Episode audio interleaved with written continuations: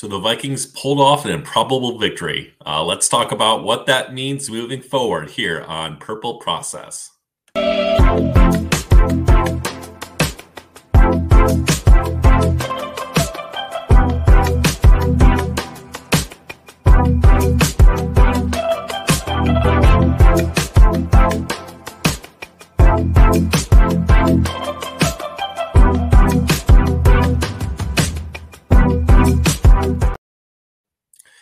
Credit goes where credit is due, and the Minnesota Vikings pulled off a pretty amazing and unexpected victory against the San Francisco 49ers last night that many of us did not see coming, except some of you diehard fans out there. And kudos to you for your predictions on the Vikings being able to pull off the upset.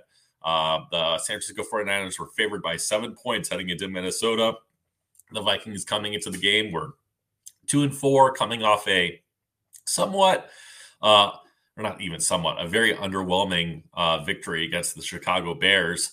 San Francisco seemed like they were going to be pissed off coming off the loss to the Cleveland Browns. They're going to come into Minnesota and theoretically or mostly end the Vikings season, but the Vikings had other plans and showing quite the resilience and being able to bounce back. The defense, I would say, first put off a great performance in limiting the San Francisco 49ers from, being able to put points on the board with their high-powered offense. They were missing Deebo Samuel and Trent Williams, but still the defense played exceptionally well. Danielle Hunter got another sack. Cam Bynum looked incredibly good. That's starting to look like a really good, nice young piece for the Vikings for the future at the safety position where they seem to be loaded. And then on the offensive side of the ball, there was the, I think 3 plays in when Kirk Cousins threw the pass to Jordan Addison, which it seemed like Jordan Addison lost, that battle coming off lost the route coming off the line. But Kirk decided to trust him and throw it in there anyway. And it was wrestled away by Ward. It seemed like, oh, no, here we go again with another early game turnover. But the Vikings were able to bounce back from that. Jordan Addison was able to bounce back in a huge way and had a huge game, scored 2 touchdowns. T.J. Hockenson seemed to bounce back from what he was before. All those you're saying that he was a massive bust of a signing. Maybe feeling a little bit differently this morning as we as I tried to tell you over the last few weeks that, just give him a little bit of patience. He's still got the talent that, he had when we traded for him last year. And guys like Brandon Powell showing up. Cam Akers had a good game. Kirk Cousins, he had a fantastic game. He threw, that first interception, and there was an interception he probably should have had Jordan Addison not ripped it away. But other than that, those 2 plays, he played exceptionally. And the offensive line against that vaunted San Francisco defense did not allow a single sack. And, that's something we've been talking about on Purple Process for the last few weeks is that this offensive line is in a great spot than what it has been in years past and is mostly fixed. I mean, look at guys like Christian Darrisaw, who's the #1 rated offensive lineman across the board on Pro Football Focus. And then you have Brian O'Neill, who I think is the 6th rated tackle. They put on a masterclass against Nick Bosa and San Francisco defensive line, and even the interior offensive line. Garrett Bradbury played well. Ed Ingram and Dalton Reisner had okay games, but just Dalton Reisner's first game, in a while, so he might be shaking off the rust a little bit. But overall, that unit did not allow a single sack against San Francisco. And if you'd have told me that, I would not have believed it. So, the offensive line is really coming on as a strength for this Minnesota Vikings team. It's something that they can count on moving forward. And so, where we were, even last week, we were talking about where things were after that Chicago Bears game. I was making an argument that the Vikings should trade Danielle Hunter, fully expecting that after that San Francisco 49ers game, like most people, that the Vikings would be staring at 2-5, with their chances at a postseason berth, really low and the odds stacked against them. Now that the Vikings are sitting at 3-4, heading against a very winnable game against Green Bay Packers next week, I think that the calculus probably internally at TCO Performance Center has probably changed significantly. I think that you're looking at, we have a number of, free agents that we're going to be walking in March. You have, guys like,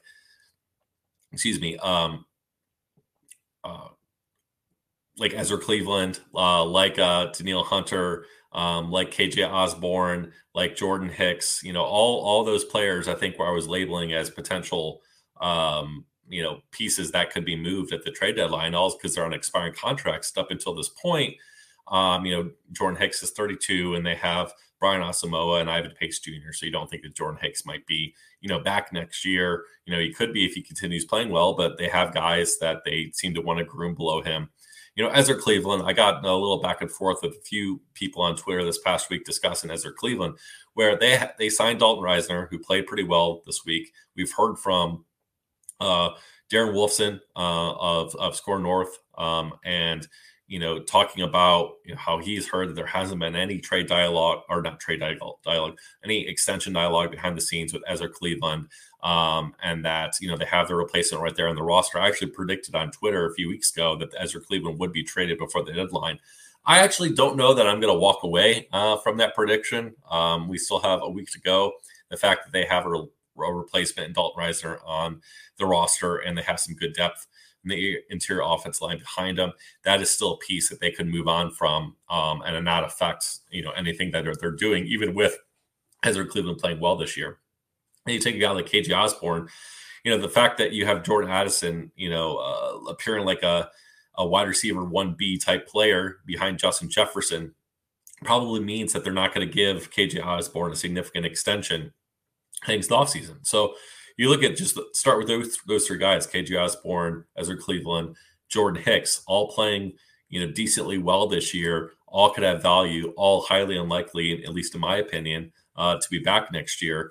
Those are the type of guys in which you flip, because you can't count on getting, those comp backs for them, especially if you plan on signing anyone at all in free agency in March, they'll cancel it out. So the only real opportunity to get picks back for them would be to make trades, now. So I still don't know if I would fully rule out, trades for Ezra Cleveland or KJ Osborne. I think Jordan Hicks is an every down player. And so there's, at this point, unless they lose horrifically next week against Green Bay, they're probably going to hold on to Jordan Hicks for, a playoff run. And we'll get to that in a second, but both Ezra Cleveland and KJ Osborne, I think, based upon their play and that there might be some placements on the roster, I could still see them potentially looking at making a move, but I think it's a lot less likely than it was just 24 hours ago.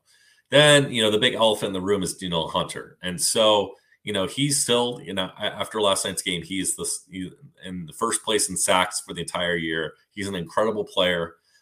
He's a longtime Viking. I don't want to see him go. I guess this is the one thing I failed to add last week when we were talking about why the Vikings should, trade Danielle Hunter, is that he's a legacy Vikings player that has played in a ton of big games, has had great performances. It would be sad to see him go. I think a lot of fans are right to want to hold on to him as being a cornerstone of a defense that played well last night. But, the whole point, the whole impetus of this is that, Danielle Hunter is going, he has as part of that revised contract he signed with the Vikings, he has a no tag clause on that contract. So he's going to hit free agency unabridged by, I think, March 11th of next year is the legal tampering period. And he's going to listen to all the offers that are available to him. He'd be stupid not to. I mean, even if he wanted to go back to the Vikings, and he's someone that's looking to capitalize how much money he's going to make, why would you not, listen to other offers from other teams and try to drive up the price that the Vikings are going to have to pay, who have avoided paying you a long-term contract coming from here. And then there's a limit on those negotiations. So the Vikings, or Danielle Hunter's contract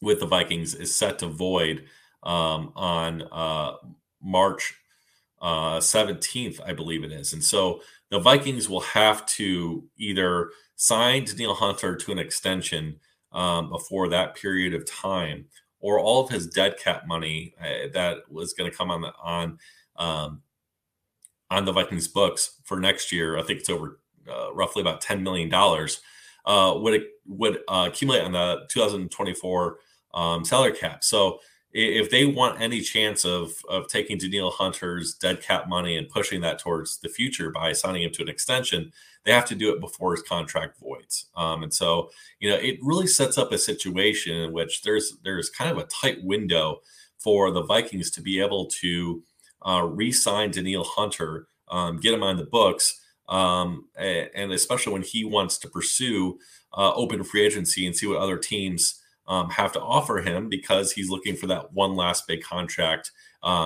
before the end of his career. So all those factors combined, I think, makes it a difficult proposition for the Vikings to actually hold on to Danielle Hunter moving forward.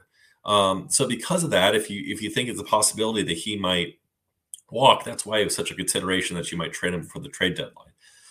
Because of those factors, and I think that Kwesi understands that, I still think it is the smallest, it's almost nearly impossible, but the smallest possibility if the Vikings did get an offer they couldn't refuse, let's say like a first-round pick for Danielle Hunter, they could still make that move.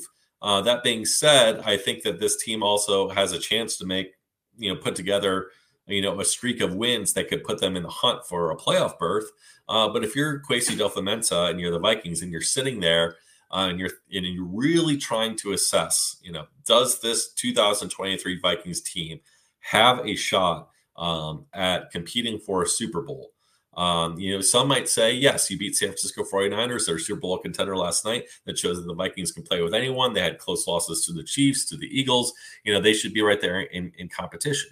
But I tend to think that the Vikings are not set up to actually contend in January, late January, and being able to put together a string of runs string of wins on the road against some of these high caliber NFC teams that I think it'd be very difficult for them to actually contend this year. If you're being honest with yourself, if you're Kwesi Adofo-Mensah and you're the front office and you're talking to the Wilfs, and if Mark Wilf went to Kwesi and said, do you think that we're actually have possibility to contend this year? And should we trade Danielle Hunter? I think the honest answer is no, we cannot contend this year. And if we're getting a high draft pick, like a first round pick that can alter, the franchise moving forward, you still have to consider it. I know that'd be extremely unpopular with fans right now, but you got to be thinking about not just letting your emotions from one game alter your probably multi-year timeline that you set out with the Vikings. And so you really have to consider what's best for our long-term future. And so I don't rule it out completely, but it would have to be quite the offer, which the Vikings would be the significant winner, like a first-round pick, for them to even consider it at this point. But overall, I think Ezra Cleveland is a distinct possibility of trade, but I'm not really expecting anything beyond that. I doubt that offer comes in for Danielle Hunter. So what we're looking at for the rest of the season is, can the Vikings go on a run? They have, I think we've seen on Twitter and other places today, their next 6 opponents are really winnable games. The toughest opponent on that schedule right now is the Atlanta Falcons, and I don't think anyone is really terrified of them and Desmond Ritter. And then the last 4 games of the season, you play the Bengals, the Lions twice, and the Packers. The Bengals and the 2 Lions games definitely look tough on paper. But, there's a possibility that the Vikings could, make the playoffs, either 9-8, 10-7. But, really, where exactly does that lead? And are they really going to be as strong to be a contender? I think the next few weeks will really be able to play that out. I think, the Vikings definitely lived up to their potential last night against the 49ers, and even probably left some on the bone. But, have they proven that they can be a consistent performer, game in, game out? And so this year so far, I would say that inconsistency has been their calling card, that they've been able to drive the ball and then they'd fumble, or they would, have a few great drives and then just suddenly sputter sometime in the third quarter. And so last night, that they were able to, overcome some of those issues and be able to move the ball when they needed to put the game away.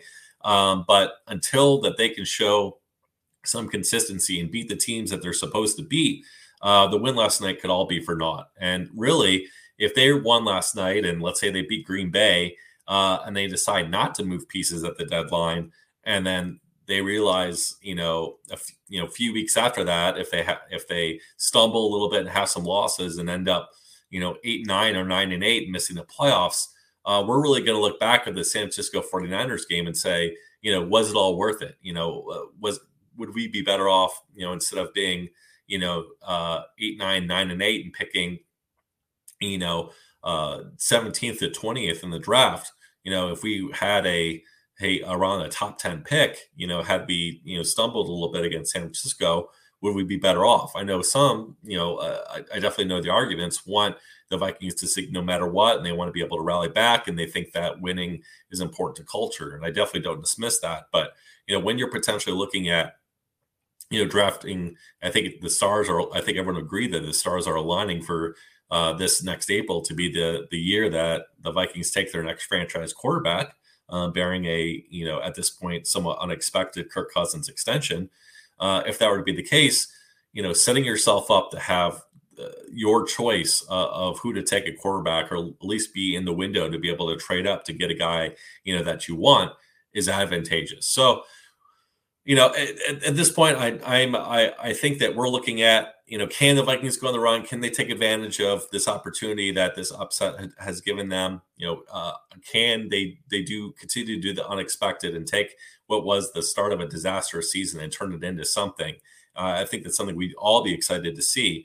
But at the same time, how does this rest of the season unfold that impacts the broader future that I think the Vikings, when heading into this year, we're thinking, okay, what are those next steps, and how can we really transition this team to be a true contender in 2024, 2025, and not really expecting much in 2023, which is why they moved on from all those veterans and those deals and kind of reset the salary cap. They expected this to be a slight rebuilding year. And so now that, they have an opportunity to make a run, how much are their plans going to change, and how is that going to impact the future? So, as always with the Vikings, the big picture is a little bit muddy, and they remain at a crossroads.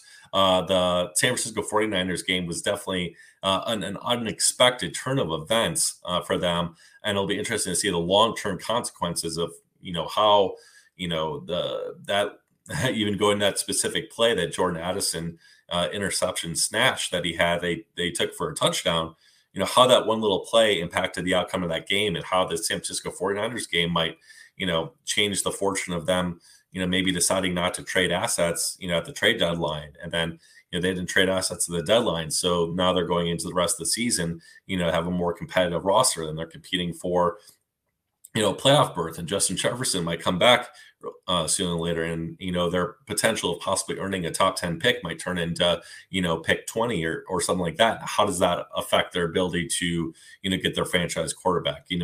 There are a ton of questions to be asked here about, just how last night's game impacted the future of the Vikings.